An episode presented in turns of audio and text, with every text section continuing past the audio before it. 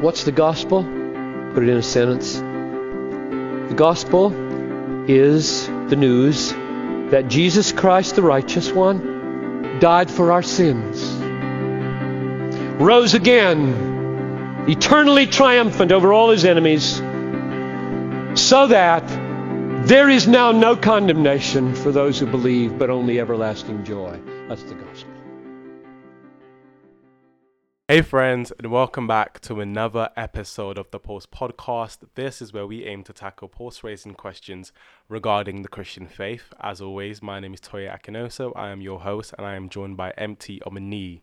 So, today's question is all about lockdown. As of recording this episode, it marks about 11 months or so since the pandemic first reached the UK, making this our third national lockdown. So, I've put a question over to you, MT.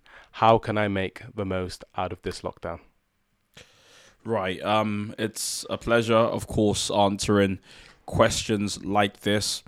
Um, we are in uh, lockdown again, and for those listening, I know it probably feels like you know, a never ending uh, staircase, if you like. You know, we're, we're, we're trying to make our way to the top, but it seems like the top is never in sight.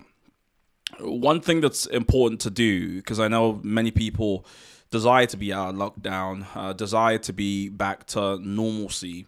Um, a really important thing to do is to is, is to question what type of normalcy we want to go back to. Um, you know, maybe God is trying to teach us something, or or help us learn something during this time. And as such, we shouldn't be so quick to leave uh, this time. One thing we believe, and we've covered this heavily, uh, is that God is sovereign, right? And and there's a, a, whole range of articles you can read on our site that, that point to that. So whenever it is we leave lockdown, we know we would have been in lockdown for as long as God wanted us to be in there for. Now, what can you do to make the most out of lockdown, or, or, what can you learn from lockdown? Well, the truth is, God is doing about a billion different things. So it would be it would be very uh, tough for me to sit here and tell you exactly what He's doing and what you should learn. Um, one of the things, one of the billion things that He's doing, is of course calling us, especially in the West, calling us to a slowing down of pace. This is something I've seen in my own personal lives and, from talking to friends and family too, because because this lockdown has really allowed this addiction to busy to business we have in the West. It's allowed it to be to be attacked somewhat. Uh, we have the opportunity in lockdown to slow down the pace of our lives um, and to really embrace the sacrament of being present uh, and tasting the moment we live in in in full. Uh, hurry is is a great enemy of the soul in our day, and uh, being busy is almost certainly a condition a condition of the outer world. It's having lots of things to do, and we can all. Uh, uh, empathize with a you know a, a never-ending uh, to-do list, but being hurried makes it very difficult to enjoy God in full. And so, what lockdown presents is the opportunity for us to all, in our private ways, really wrestle with this idea of being uh, slow, being present, and enjoying that sacrament of stillness. In Matthew 7 14, we learn about the narrow gate. And for the most part, the narrow gate is a theological uh, is of theological concern to people.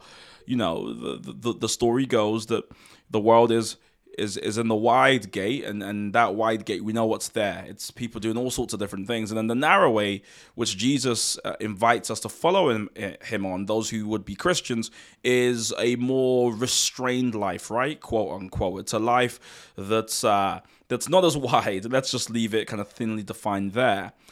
But you know, I really think when we when we when we take the scripture seriously, it isn't just to be of theological concern.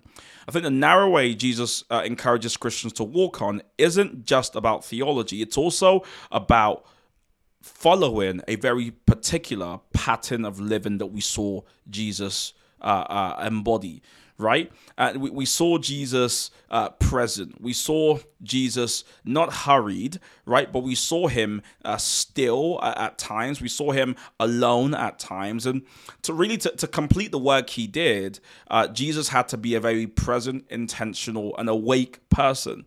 And I think this is something that is lost in our generation. The, the, those three things I just said probably sound like laziness to some, but of course, they aren't.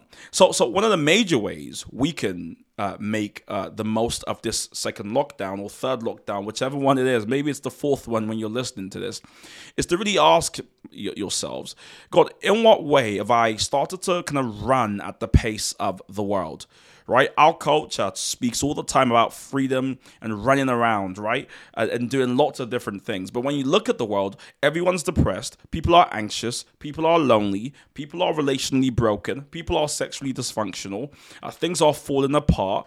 And so we ought to try something different. And so I think one of the one of the billion things God is doing in this season is calling believers to a radical stillness a radical slowing down of the pace, a radical uh, uh, uh, uh you know being present in a way we've never been before, and and and not being so quick to want to run back to normal, but really questioning what kind of normal is worth running back to.